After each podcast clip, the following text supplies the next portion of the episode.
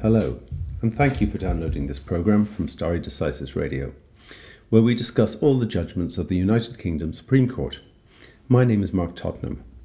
In these shows, I try to run briefly through the issues that have arisen in the case without getting too bogged down in legalese or jargon. In this show, we are dealing with the case of a tenant who had paid a quarterly rent in advance but exercised a break clause in the lease, which terminated the lease prior to the end of the quarter in question. On the grounds that they had not occupied the premises during the whole of the relevant quarter, they sued for the recovery of the apportioned rent. The name of the case is Marks and Spencers plc versus BNP Paribas Security Services Trust Company Jersey Limited, and that's a mouthful. The citation is 2015 UK SC 72. The lead judgment was delivered by Lord Neuberger, with short concurring judgments from Lords Carnwath and Clarke. The decision was delivered on the 2nd of December 2015. The facts of the case are as follows. The tenant, Marks and Spencer, held a lease that was due to expire in 2018, but they choose, chose to exercise a break clause in the lease, which allowed them to terminate the lease in January 2012 instead. In December 2011, prior to the exercise of the break clause, they paid the full rent for the quarter up to March 2012, a sum of about £300,000.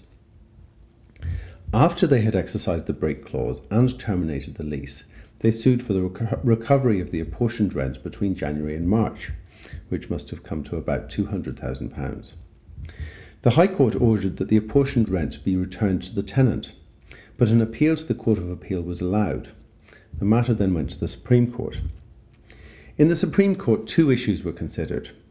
A. What was required for an implied term to be read into a lease or contract? And B. Whether rent for a particular period could be apportioned in the manner argued for by the tenant. In his judgment, Lord Neuberger spent much time considering the issue of implied terms. He pointed out that a term might be implied into a lease either in light of the express terms of the lease or other circumstances, or by operation of law or statute. In order for a term to be implied in light of the express terms and other circumstances, based on previous case law, it needed to satisfy the test of business necessity. He considered whether such considerations as fairness or reasonableness were relevant or necessary, and even such considerations as, and I quote here, equitableness and obviousness when considering the, official by, uh, the officious bystander test. He certainly seemed sympathetic to the idea that there was a case for business of efficacy to imply into the lease the term that the apportioned rent be returned to the tenant. However, he went on to consider the law on apportionment of rent, and noted that it was well established at common law that rent could not be apportioned. Under the Apportionment Act of 1870, rent payable in arrear could be apportioned, but it had been held that this rule did not apply to rent payable in, in advance.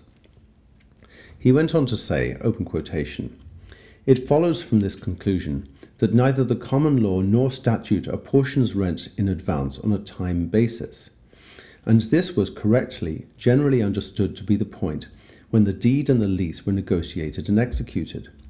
The claimant's argument, by contrast, is that a term should be implied into the lease that the basic rent payable in advance on the 25th of December 2011 should effectively be apportioned on a time basis. The fact that the lease was negotiated against the background of a clear, general, and correct understanding that rent payable in advance was not apportionable in time raises a real problem for the argument that a term can be implied into the lease that it should be effectively apportionable if the lease is prematurely determined in accordance with its terms. End of quotation. He further said, open quotation, Save in a very clear case indeed, it would be wrong to attribute to a landlord and a tenant, particularly when they have entered into a full and professionally drafted lease, an intention that the tenant should receive an apportioned part of the rent payable and paid in advance when the non apportionability of such rent has been so long and clearly established. Given that it is so clear that the effect of the case law is that rent payable and paid in advance can be retained by the landlord save in very exceptional circumstances, e.g., where the contract could not work or would lead to an absurdity. Express rules would be needed before it would be right to imply a term to the contrary. End of quotation. In other words, the t- landlord and tenant should have been presumed to know the law on apportionment of rent payable in advance at the time they negotiated the lease. Given that the law on the subject was so clear, a term to the contrary could not be implied into the lease. This judgment is a useful reminder of the law on implied terms in contracts. As for the apportionment of rent, it seems at least a little unfair that a tenant should pay rent for a significant period of time after they had vacated the premises. While it is presumed that the parties knew the law, this clearly came as some news to the tenant in this case. But if the rule has been so established at common law, the principle of stare decisis deems that it must be followed. Thank you very much for listening to this programme. If you have any comments, please see the Stare Decisis Radio Facebook page or Twitter account.